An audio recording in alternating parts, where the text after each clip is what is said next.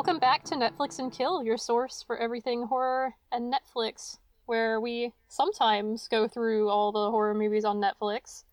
Um, Sometimes not. yeah. but today today we did actually talk about one that's on Netflix. Mm-hmm. So Marty, So we chose one that's actually an Netflix original too. Um, Apostle. yeah. Would you like to explain the plot of Apostle? Um, well, um, So we could back things up a little bit. We could explain like how we kind of came to watch this. Do we want to do that? Because I know you have a good story. what's what's my story? Y- you do it. You do it. Okay, okay. Uh oh, so first of all, for those who are not familiar, I'm Kai. I'm Marty. We like horror and Netflix and and Michael Sheen. Yep. So, um we sure do. a few weeks ago, Marty was at my apartment and we watched Good Omens together, like most people on the internet and real life and everywhere have been doing. It's a very good show and I recommend it. So, Marty, you've been in a little bit of a of um a Good Omens craze. Yep. um, so I kind of just fell in love with the whole show. I I've I've always kind of been into like the whole angels and demons dynamic thing and so this just kind of got me right in the interests and uh I've actually watched it like 3 times already. Um I watched it once by myself and then another time with you and then now i'm actually in the middle of it with my mom too because i wanted her to watch it because i thought she would think it was funny But anyways, so Marty's been like super hardcore into Michael Sheen, which I mean, aren't we all? Because come on, i mean he's um, wales' sweetheart yeah, he's a legend. He's an icon. yep um so i you know Aziraphale and Crowley are like, you know, everyone's favorite characters. I mean, but like I really like Aziraphale a lot because he is kind of the one who has to change throughout the story and so I kind of latched on to the way his story was told and his relationship with Crowley. So I I was like, "Oh, hey, Michael Sheen's really good at acting. I wonder what else he's been in." And then it turns out he's been in literally everything I've ever watched. yeah, you were telling me some of the stuff he's in, and it's like yeah. stuff I never It's would like- have guessed. Yeah, he was in Tron Legacy. He was in He was in um, Twilight. he yeah, he was Aro in Twilight. He did um he was the White Rabbit, the voice of the White Rabbit in the Alice in Wonderland movies. Just like a a million other things from his IMDb page that I looked up and was like, "Wow, this is too overwhelming. I can't do this right now." um, but then he was also an apostle and I was like, "Oh, whoa, hey, that just came out." And so we had actually started to try to watch this one day, but it was like in the middle of the day and we were both like really tired and also we couldn't see anything on the screen cuz it was too dark. yeah, so we just kind of turned it off and we're like, let's save this for another time and then apparently the other time is now because Michael Sheen's in it and that's the hot topic of uh Yes. right now. and we watched it, and I liked it a lot. I liked it. I did too. I I I really enjoyed this movie. So, uh, do you want to do the plot synopsis since I just rambled a whole bunch about Michael Sheen? We could put it together together if you want to. okay. So, Oh, I guess first of all we should say spoiler warning because you know, we do that on this show Yeah, and I I just mean, want to make it like apparent. we talk in length about movies on this podcast and um if this is your first time listening, we do go into spoiler territory. Um if we didn't, there wouldn't be much to talk about, honestly. Yeah. That being said, if you haven't seen this movie, I would recommend it. I And would it too. is on Netflix so you can go watch it. Just be warned there's some gore, so if that bothers you, There's I also mean, like a horror movie. a lot of so- religious themes too. So Oh, like yeah. I know that bothers some people. So like Yeah. If you're bothered by either of those things, it probably isn't for you. But otherwise, like it's it's really good and it's pretty original. So Yeah. A lot of the aesthetics, we talked about this a little bit earlier, but a lot of the aesthetics really reminded us of like The Witch um because of like the setting and like the characters overall. It's it's set in like the like I I don't think I I guess it'd be around the 18th century, right? um yeah, maybe even earlier than that. I don't know. Mhm. I'm bad with But, like, dates. like the 1800s or so. I think it's earlier than that. Or yeah, okay. I I, I, I I can't don't really know. tell just because it's so the setting is so out of time. Yeah, it is because yeah, they're very isolated. They're on this island, so it's like, even though it definitely is a period movie, it could take place at any time. Yeah. There's like no specific year. Or if there is, I think I missed it. But I really don't think there is.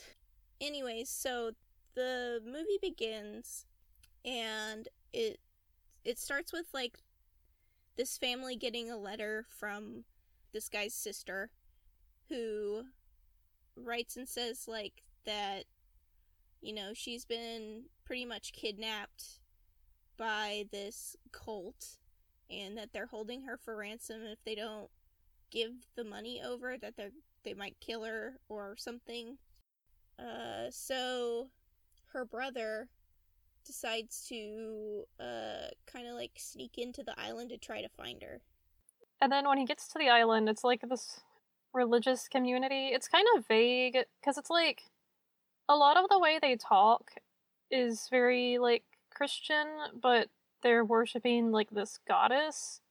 oh you can definitely tell that they're like christians who decided to move over and like convert but they're still like holding on to some of the same ideals Yeah. just because of the way that they're talking Yeah, so that's kind of unique, you know, because it's not like traditional, like either paganism or Christianity the way you see portrayed in films.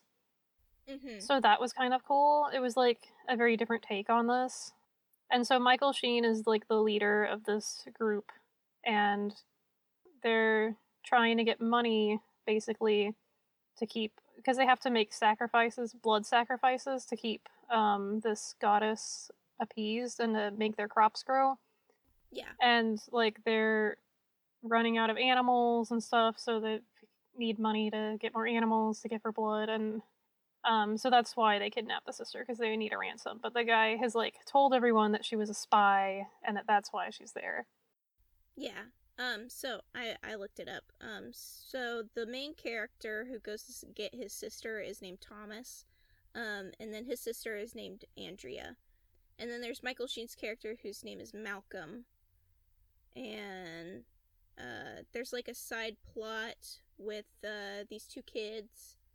Well, they're not really kids. They're like young adults, but like they're like the they're obviously like the youngest characters there and and their names are Ffion and Jeremy.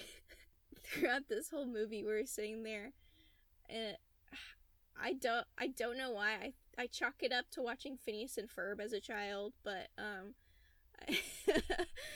every time they said the name Jeremy, I couldn't help but like laugh a little bit just because Jeremy is just an odd name to hear in like the context of like a really old English kind of story. Yeah.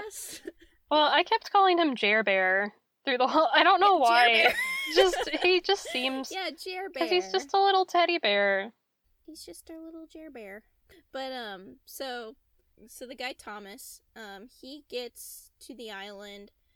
Before he had gotten on the boat, though, um, he had to switch tickets with this other person in order to like not be suspicious because they had marked his ticket, and they were hoping that he didn't notice that like no one else has the mark on his ticket, um, because that shows that he's an outsider or whatever. So he switched his tickets with this other person, um, and so later on in the movie, you see that this other person has been like beaten to a bloody pulp, and they realize, oh hey, that's not the person who has the ransom.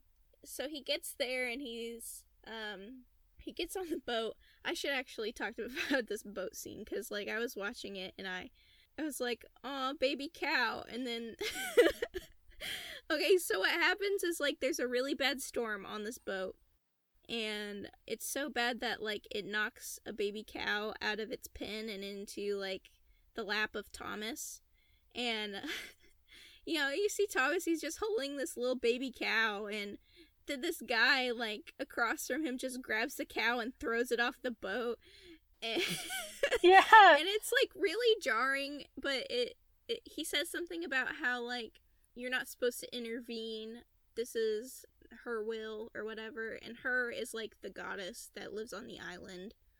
And then everyone just starts chanting and thomas is just sitting there and going like what the fuck? Yeah. And it's really it's really funny but really jarring. And i think it's it's funny because it's jarring because you just see him like holding this baby cow and some guy just rips it out of his arms and throws it over the boat and it's it's ridiculous. But then they so so then they get there you know he gets in his room and stuff. They give him a jar and then you learn later that the jar is so that you can fill it up with blood um, to give to the goddess because she requires a blood sacrifice which is really cool in terms of like you know how like in like demonic movies you they're like we need a blood sacrifice or whatever and then they like just kind of use someone who doesn't really consent to it. Uh, like the way they go about it is like everyone gives a little bit of their blood. And i thought that was kind of a really cool concept because you don't see like a consenting kind of sacrifice normally in this kind of context. Yeah i thought that was really interesting too because it's like again like it kind of plays with the idea like it borrows ideas from christianity but like it's still it's definitely like still a pagan religion so i don't know i thought that was really cool mm-hmm. so the next morning they have a like a town meeting where they like go to worship and stuff and then this is where we first see uh, malcolm michael sheen's character and um, he's preaching about how he washed up on the shore of this island with two other guys, I think, Quinn and Frank. But they were like prisoners or something on a boat. I don't know if they escaped or if like the boat sank or something and they got off. I don't remember exactly what the um the context was, but they end up washed up on this island and they find the goddess. And so he talks about how like his voice was chosen to tell everyone about her and stuff like that and he keeps like staring at Thomas cuz Thomas has like this stink eye look on his face and I, I think you know you can yeah. chalk it up to resting bitch face I guess but like that he does. one of the easiest ways to tell if someone is an outsider is if he's looking at you like you're a crazy person when like you're talking about your new religion. yeah. Thomas just has like the best stink eye through the whole film. He does. It's fantastic. like literally anything anyone does, Thomas is just sitting there with like just like one squinted eye and like this big scowl on his face and it's it's great. I love it. Yeah, and I don't blame him. Yeah, so after this there's like a lot of like you know, he's trying to figure out what happened to his sister and also trying to not get caught. And he makes friends with our good old Jer Bear. And Jeremy. they're kind of like looking out for each other. Then eventually he like goes and hides um and the, there's like these tunnels underneath the town because he does get caught right like they catch on pretty fast yeah he like blackmails jeremy into helping him because Jeremy and Ffion were like boning the night before when he ran into uh, Thomas. And Thomas is like, I'm looking for my sister, and if you don't help me, then I'm going to tell everyone that you and Ffion were boning, basically. and so Jeremy's like, well, okay, I guess I kind of have to now. And so Jer- Jeremy starts helping uh, Thomas. So, like, they know someone, like, was out past like the curfew, I guess. And so Malcolm holds like this little meeting of people who had just arrived on the island to figure out who it was. And like in order to like kind of weed out who was breaking the rules, he like has them recite from like the book that they wrote. That's kind of like their bible. You know, they're going down the line like reciting this one specific verse or whatever that everyone who like is into this religion should know. And like right before it gets to Thomas, because you know it's like Thomas doesn't know shit. He's never read this book. uh, like right before they get to him, the guy sitting right next to him like refuses to say it, and so Malcolm's like, he says something along the lines of like, well, you know, recite it, and then this guy sitting next to Thomas just like pulls out a knife and he goes for king and country and then like tries to stab Malcolm but like literally 2 seconds before he can he gets like stabbed like a million times with these spears and so like you get this close up of this guy with like a million spears in him and he just kind of like slumps over and it's really cool cuz like the the effects and stuff, like the the makeup effects, are like really nice. Yeah. This movie, like really nice. And so in like the scuffle, Thomas like gets slashed with the guy's knife. So Malcolm takes him to his house, um, where his daughter is, and like basically makes her clean him and patch him up and stuff. Yeah, so you know, after he does get busted, then we get the creepy tunnels, which I loved and hated. So this scene, like, oh, it was so intense. Like, yeah, it was really good though. Like, it was it was like shot so well. It was like making my heart race at least because I was like, he's like in this really shallow tunnel full of like blood and dead carcasses and oh i know and, like, and he's trying to hide chicken and you think the chicken's dead and he the, the chicken starts moving i was oh, like oh I shit there's a dead that like actually made me yell like God, I was like, ew, gross, a dead chicken. And then literally it starts clucking and I started screaming. Yeah. it's like, oh. And like, I'm uh, kind of claustrophobic. So, like, just the idea of being in a oh, small yeah. space that's filled with water terrifies me. Mm-hmm. It's like if he had not finagled himself into that position of like bringing his face up as close to the wall as he could while he like paddled backwards, he would have most likely drowned in blood and feces and everything else. And that's just ugh, ugh. Yeah, that was a really good scene. That was super intense. So then he finally like makes it to this area and it's like underneath an old tree. It's like under these roots. And mm-hmm. there's the goddess there. And she's like, oh, yeah. oh, she looks so cool. She's like this super old lady and she's kind of in bad shape because basically Malcolm and, and all of them are keeping her like locked up. So she's like kind of not looking too healthy. Um, oh no, she looks like she's fixing to die. Like she's yeah. got one blind eye, her hair is falling out. She looks like, you know, she shouldn't be moving around. She looks like a corpse. And somehow, Malcolm's daughter finds him there. I'm not sure how she knew he would be there, but she like comes across him there and is like, "Oh, so you found the place. Good job." Pretty much. But they had a nice little bonding scene too, where like he tells her about his past that he was a mm-hmm. missionary. He used to be a Christian missionary and he like went off to China to try and convert people. And obviously the people there were like, uh, we don't want you. But they like so to scare him off. Him, yeah, they branded right? him with a big cross and it's this really well shot scene. That's like there's this flaming cross in front of him and they're like branding him and oh it was just really cool. Mm-hmm, he's like asking God for mercy or whatever, and he's like, if you let me live or whatever, if you let me get out of this, then you know I I will believe that you exist or whatever. Um, but like so after he's done like telling the story about how he went to Peking, uh, to to like convert these people, he's like, well I don't believe in God anymore because God is nothing but suffering and pain, and I just I just sat there, I was listening to that, and I went, "Yep, he's Catholic." yeah, yeah. But yeah, I thought that was an interesting backstory. And then he was like talking about how his sister is the most important thing in his life, which I love because that I'm just anytime a movie focuses on siblings, it just like instantly makes me like it more.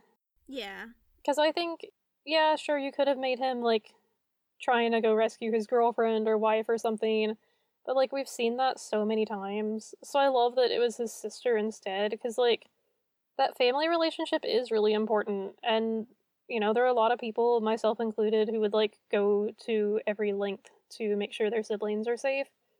Mm-hmm. So I mm-hmm. think that's like a really good motivation and like I I believed the relationship between him and his sister.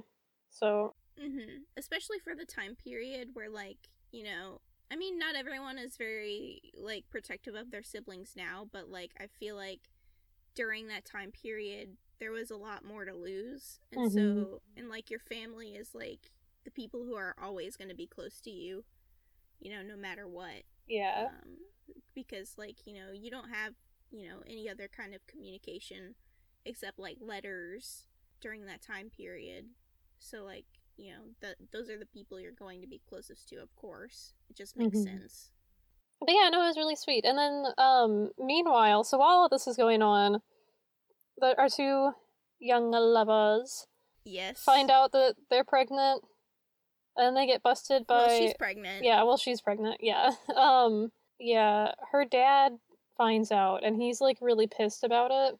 So her dad not... is Quinn. Yeah. So Quinn figures out basically that Fiona's pregnant and basically knows that if she gives birth that it's going to kill her or gonna be stillborn or like deformed. And so he freaks out, but like But it... he's like a major jerk about it. Beats the shit out of her and like is trying to force her to have an abortion. But then you know, yeah, it was he like basically grabs her and like pulls out a knife, and you don't see it on screen, but like it cuts back later, and uh, he basically murdered her by op- like by like cutting her open and like letting her bleed out. Yeah, it was. Uh, yeah, she dies. yeah, Ugh, she I dies, know. and so and Jeremy walks in two seconds later and is like, "What the fuck did you do?" And so he and Quinn start fighting, and then Jeremy slashes Quinn in the neck a little bit, not enough to like make him bleed out or anything, just a little bit. And so Quinn throws him to the ground and runs out and basically tells everyone that Jeremy had murdered Ffion so that he wouldn't get persecuted himself for it.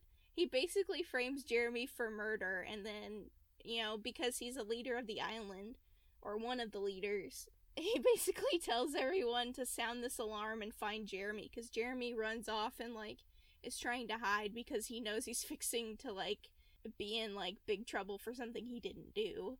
And uh, but the the the funny part about this, it's not all that funny, but it was really funny to me in the moment is that like Quinn is like yelling at these people. He's like Malcolm isn't the leader of this place. I am. And like just yelling at this guy who's like up on like the guard stand or whatever. He goes, "Now sound the alarm!" And you're like, and you're like waiting for this like really deep bellowing noise, but then you just hear like a little cowbell. It's like ding a ling a ling a ling. Yeah, the funniest that part thing. was great. I, I was like, I don't. It, it's like so. You know, of course they're not gonna have like you know siren technology during that time period, but like it just sounded like someone was hitting a tin can with a spoon. yeah, no, that was that was great. Yeah, I don't know. I really appreciated it. it. Just the juxtaposition between his deep bellowing voice and like the fact that like they're they're sounding an alarm, but the alarm is you know, nowhere near as deep and scary as he is. Just the juxtaposition just made me laugh. Yeah. no, I thought that was great. It's got like the this is an obligatory joke, but you know, the fever for cowbell. oh, I got a fever. And the only cure is more cowbell. All right, we should probably wrap this up really fast okay. so we can get to the I don't the know, goods. the analyzing bits, but oh, oh, oh, so next though after they catch Jeremy, so like they Oh, do boy. find Jeremy, and They do. as a punishment, they take him to the center of the village and like strap him down to this table and put his head in a vice.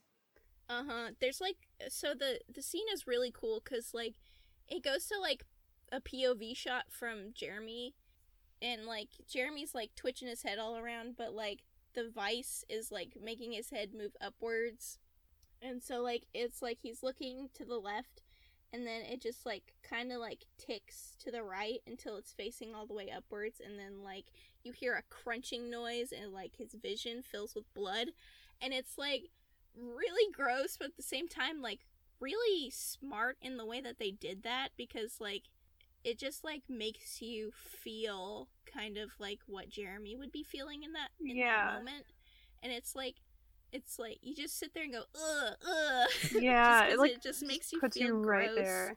Yeah.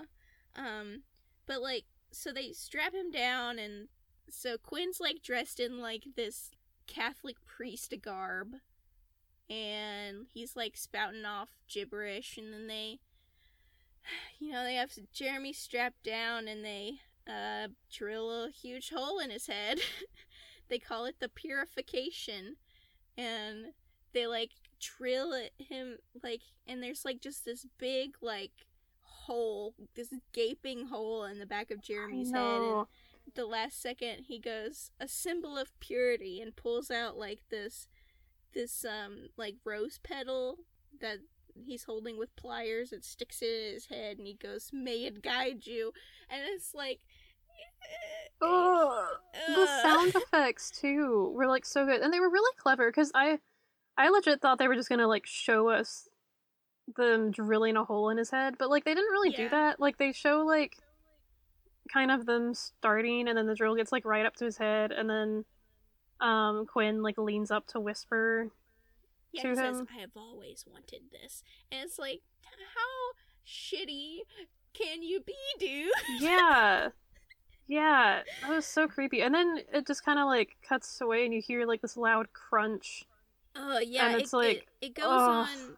So they they actually focus in on uh Thomas and um oh what's her name Malcolm's daughter. Jeremy was actually running to try and find them before he got caught, and like he got like right up to them and was like telling them what what had happened before um these goons come up and basically just like steal Jeremy away at the last minute. Yeah, so An- Andrea is in the crowd and so is Thomas and like as you're hearing this crunching noise, you're just watching Andrea like fall to her knees trying not to dry heave because of how like dire this moment is. He- she's like crying and screaming and like that coupled with the crunching noise that you're hearing is just like enough to send you over the edge of like holy crap. Ugh. Yeah, it was a really good performance from her too. Like that Yeah. moment in particular. Yeah. So, um, yeah, after that, and then of course Malcolm comes back and is like pissed, and Frank is pissed. Yeah, because, like, you know, Frank just lost his son, eh, but, like, Malcolm's like, you have no right to be doing this. And, like, basically, Quinn tells him to man up and, and murder Thomas on the spot because, like, they know that Thomas is the traitor or whatever. But before Malcolm can do it, Frank comes back with a big fucking gun and just starts trying to shoot Quinn. and it's like, yes, finally. But at Yeah. the same time, it's like, dude, you literally just started so much drama. Yeah. So this is like where, yeah, this is like really where things start to all just go to hell. You know, in retrospect, this is such a crazy movie. But like when you're watching it, you it's so like strangely believable. Yeah. You know? Yeah, I think it like has to do with the sound effects maybe and like the way it's shot. Oh I yeah, don't the sound effects and stuff are great in it, and Yeah. the the cinematography is amazing. Yeah. Oh no, yeah, it's just like it's so you- good. You, go back through it, and, you know, in retrospect, and you're just like, what the hell? Yeah. but anyways, um, so Thomas gets out, um, and then the the witch goddess lady, um, who's trapped in this barn, uh, puts her hands on him and like basically like these vines start growing out of her fingertips and like lodge themselves in his head and so he's like receiving all these like memories of things that you know she's seen and like why she ended up in that place. And when she's done she says it's like in an ancient language but it's got subtitles and she says set me free. Um but he looks at her and he says i'm sorry and then like lights her on fire and then walks out. Because he did that like the whole village like sp- like the fire spreads the village is on fire and everyone's just watching it burn and And then, like, while this is going on, Quinn has got a hold of, um, uh, what was her he- name? got, The got daughter's name? andrea and Andrea, got- yeah, and the sister. And he tells them, like, basically that the witch goddess needs human blood to, like, Mhm. thrive, and that's why their crops are failing. So he's going to keep these women locked up and make them pregnant, and then, like, give their baby's blood to the goddess, which is, Yeah, like, he's super fucked up. just going to sacrifice their babies to her Yeah, which is like really messed up. And then Thomas shows up and he and Quinn start fighting And I think I've been getting it wrong this whole time. Jennifer is the one that uh is Malcolm's daughter, I think, and Andrea is uh Thomas's sister. oh, I thought it was the other way around. No, Oh, okay, okay. I just looked it Whoops. up. I I realized I got it wrong. Whoops. That's okay. But anyways, Jennifer and Andrea are like locked up. Quinn's like spouting this bullshit and pointing a gun in their face and stuff. And like just as he turns around, Thomas is there and he just like stabs him and like shoves him back through the door. And like there's a big fight, you know, they're all stabbing each other and then It was Um, so satisfying. oh 'Cause then, God, like, yes. The the ladies get out and like they use a Yeah. gun to blast through the chains on the walls and they like grab these chains and like So wrap it around like, Quinn's trying neck. To yeah, Andrea's trying to shoot Quinn, but then Jennifer grabs the gun from her and shoots the chains, and basically just like like shoots the chains off the wall, and then so like because they still have like the chains on their wrist, they do a Jabba the Hutt style thing, and they just yeah. like take the the chains and like like strangle him but like while they're strangling him they're pulling him like towards them and while they're doing that thomas has this knife right in his chest and like while they're pulling him thomas is staying in place and so this knife is just like slicing him in half gutting him like a fish Oh, it was And so it's- you can good. It was the- just like you can so hear satisfying. crunching noises and everything and it's oh god it was great It was wonderful. So, so Quinn's dead. Um, and then they get out of there. They start running. Um, Thomas is like really badly hurt. Um, but like he's like trying to make sure that Jennifer and Andrea get to safety. And so like they run off. You know they have to go get in the boat to get off the island because it's burning. But he stops and he can't move anymore because he's like, you know, really badly hurt. And so they get on they get on the boat and they go. And so Thomas is just kind of left there by himself. And then Malcolm shows up. Thomas, like, kind of leans backward and, like, lets himself fall down on his back on the dirt. And as he does, like, his blood starts to, like, drip out of his hand. Right where the blood hits, like, the girt, the girt, the ground slash dirt, the girt. Right where his blood is hitting the dirt, there are like plants growing out of it, like instantly. Stuff is like growing all over him and like, you know, like digging into his skin and stuff and taking root. And it's like, you don't know, I can't really explain, you know, what exactly is happening besides like he's kind of taking the goddess's place because that's the only other character that has that kind of thing happen to them. But like Malcolm is just kind of sitting there smiling as he's like watching this happen. And like you know Thomas isn't fighting it. He's just kind of like accepting that this is happening. And then the movie ends. I got the impression that his blood is feeding her, like replenishing her, like his blood is, but uh, because like, and that's like causing things to grow and thrive because she's been set free, and then like he's more or less willingly giving it because he, you know, he told his sister like I can't leave, I'm gonna die, I'm just gonna stay here and die here. So and like at the end he has this moment where he's like, oh, I found my faith Yeah. again. So he's more or less like willingly giving his life for Yeah, and I think the goddess, is at least how I Yeah. interpreted it. I feel like that's kind of the reason why he's, you know, kind of happy about going and the and why Malcolm is like just watching him. He's not freaking out or anything because it was kind of like they were both right.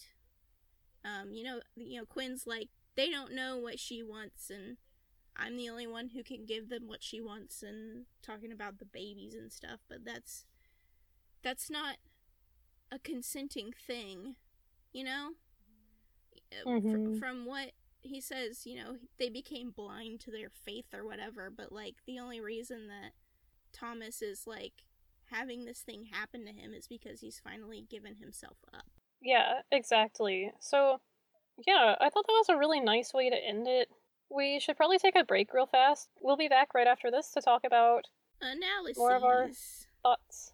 and now a word from our sponsors Hey, Reed.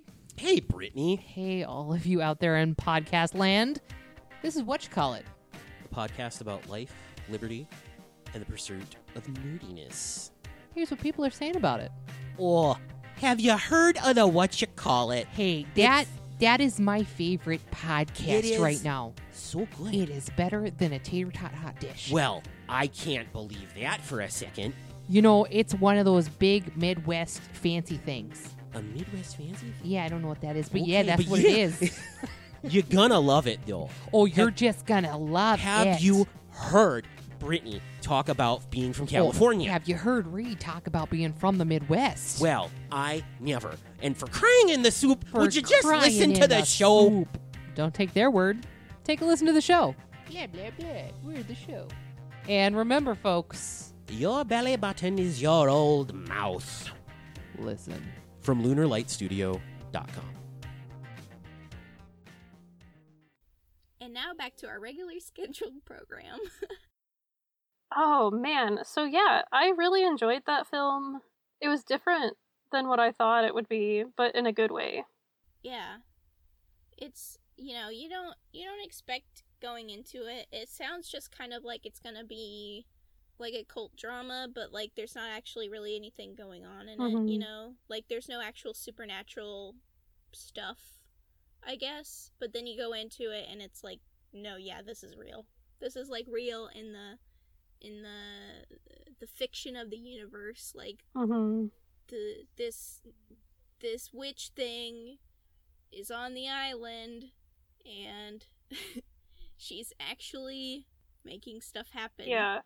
Well, what I liked about it a lot was that it's like we talked about this a little bit already, but it's a very different take on religion. So like in a lot of these movies, they kind of paint the religion as being evil. Like usually they end up painting paganism as being evil, but like there have been ones that paint Christianity as Mhm. being evil too. You know, if, if you think about like I don't know, like The Wicker Man or like more recently I saw Midsommar and it kind of deals with a cult. Um, it's like, oh, these evil, crazy pagan cults. But like, what I really appreciate about this film is like, the religion itself is not evil. Like, both the main character's Christian faith and then like this pagan faith of this goddess, like, the goddess is not evil at all. Like, it's what the people did to her that made all the bad stuff Yeah. happen. So I really like that. That, that like, it's not really the religion. Like, the religion can be good or bad, but it's like what you do with it, like what the humans do with it, and like their actions. Oh yeah. Yeah. I I mean like because it's not actually the goddess. The goddess is just kind of like there and um, is a victim of what they have done to her. Mostly just Quinn because he actually admits that he was the one who put her in that barn and like told them, you know, what to do with her. Um, but Malcolm was the one who kind of listened to her, I guess, a little bit. Um, but I think he was also like blind to serving his community and stuff, and that's not necessarily a bad thing, but like he was doing it for kind of the wrong reasons, you know? Yeah. So yeah, But I like I just liked that it was like a very different take on that. And I thought the performances were really, really good too. Yeah.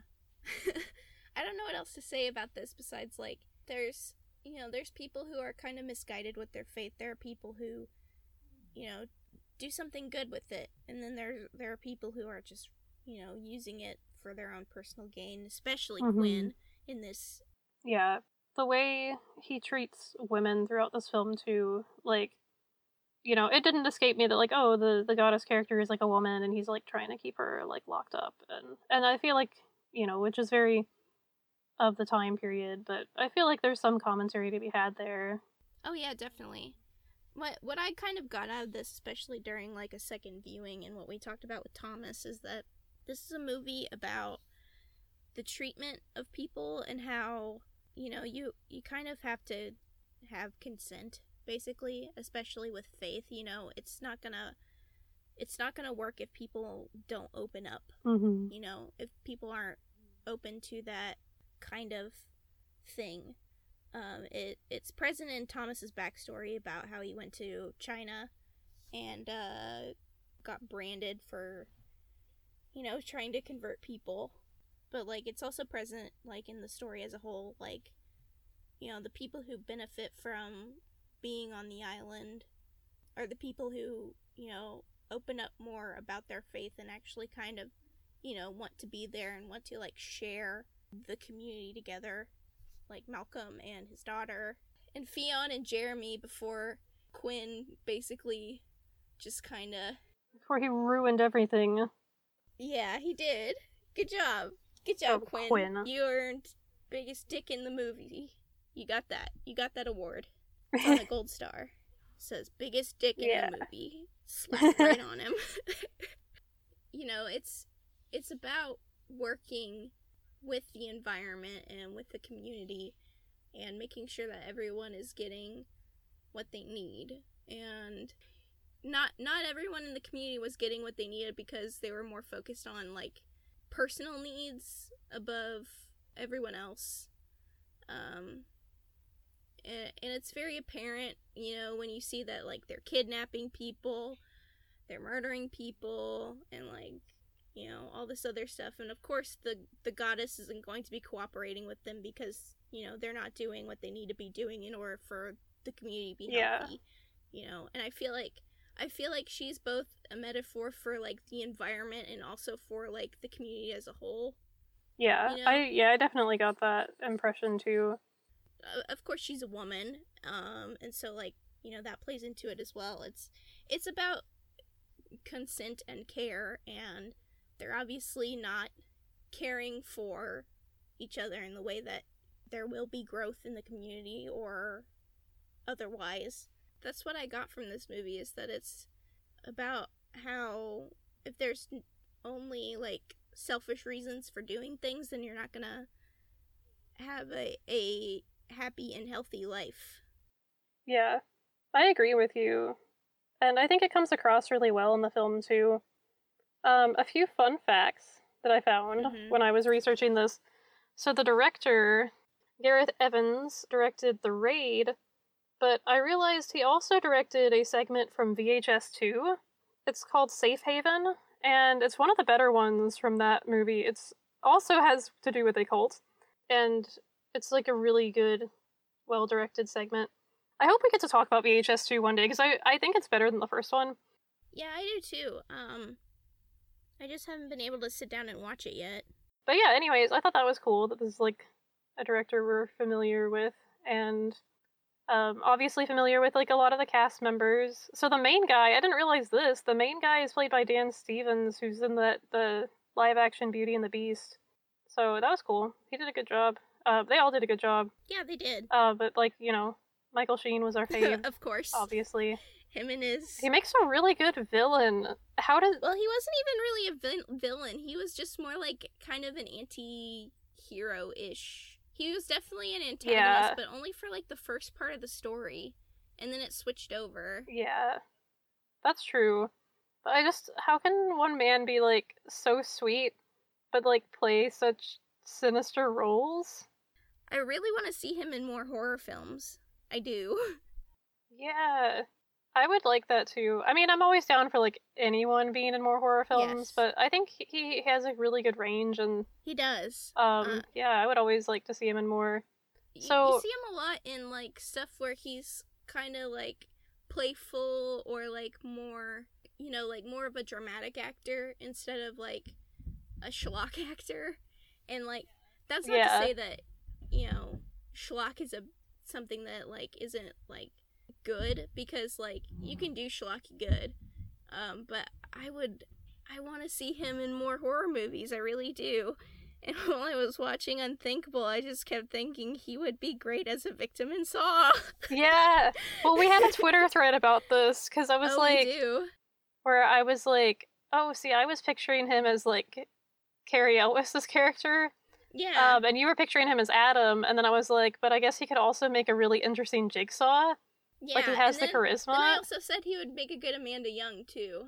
Yeah, so we ended up like pitching a Saw reboot where every character is just- played by Michael Sheen. Sheen. yes. Uh, which honestly, I-, I would watch the heck out of that. Oh, I um, would too. Speaking of Twitter, so would you like to tell our listeners about our campaign, which oh, as of now has like pretty much been a failure because we've already Oh, are recording our episode about Apostle, failure. but yeah, think but we, it, we can set this up to for just like success maybe later. get something really short later. Yeah. yeah. So Um, tell everyone our campaign. So I I realized, you know, oh hey, Apostles on Netflix, and we have a podcast about horror movies on Netflix. So we should try to get Michael Sheen on our podcast about horror movies on Netflix so that he can talk about Apostle. and so I keep making tweets about how he should be on. Um, but A, no one sees them. And B, anytime I say anything, it only gets like two retweets. So I have, I, so I keep just making posts about it, and there's no traffic on it at all. But I made a tweet that says, it's, it says, um, if Michael Sheen doesn't come on my podcast, can he at least come to my birthday party? And I've been trying to get that one to, um, to get some tweet like some retweets, um, to it, it's failing, of course. but um, Well, we're we're trying to get the word out there. yeah, but we would so- love to have Michael Sheen on our on Yeah. our podcast, and I I want him to at least see it and like talk to us, even if it's like maybe even over, you know, a couple of replies on Twitter. You know, just like answer a couple of our questions and we can read them out loud or something. So that's our current campaign. Um, speaking of Twitter, I just want to give a quick shout out. We have officially reached over 100 followers on Twitter, which I know is like not a huge deal, but like it is to me because It I is didn't. for us. Yeah, I didn't think when I started this podcast, I like didn't think that we would have 100 followers anywhere, let alone on Twitter. And so, um, yeah, it's really cool. And I just wanted to say thank you to everyone who follows us there. Even if you don't follow us on Twitter, that's fine. Thank you for listening and just like, you know, taking the time to have us in your day. Um, it, Yeah. it really does mean a lot to me. I think it's it's really cool to get to talk about these things that we're really passionate about and actually have people who care. Uh, It's Yeah. cool. So thank you. Yeah, You all thank are the you best. so much. You know, for Twitter followers, for listens, you know, for everything, just for like being a part of, of this community that we have. Yeah, exactly. It's it's been really cool, and yeah. I'm hyped to make more. Is there anything else you wanted to add? No, I was gonna say Michael Sheen get on our podcast, but we already talked about that. Yeah, yeah. Um, um, cool. I guess I'll close it off then. If you don't already follow us on Twitter, you can find us at Netflix underscore in underscore kill. And our host network, Lunar Light Studio, can be found at Lunar Light HQ or their website, lunarlightstudio.com. Uh, be sure to check out some of our other Lunar Light podcast while you're there. They're really great. There's all sorts of different ones, and there's something for everyone. trans questioning's one that's uh, been really great. Um, that I've been listening Yeah. to. Absolutely love as a trans person, or just as you know, people who are interested in learning more about being transgender or anything like that. It's a, it's a very good educational podcast, and uh, I I would definitely recommend it. Me too.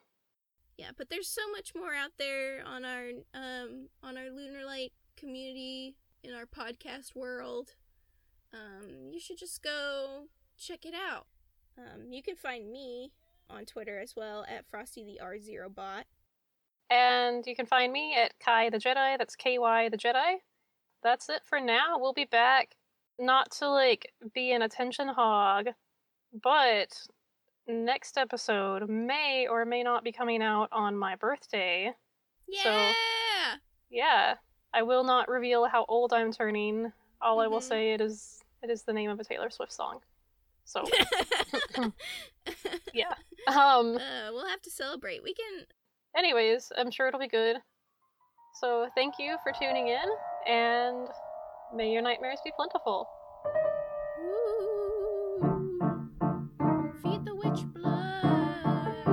Ooh, feed the witch blood. Lunar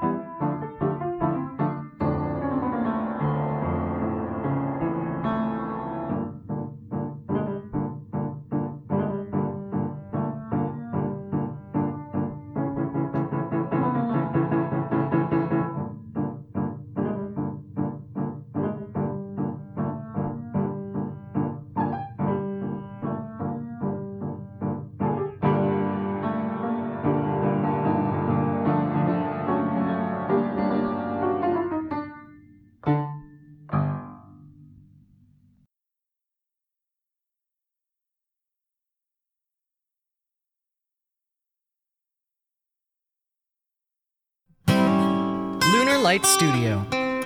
Pretty, witty, and gay.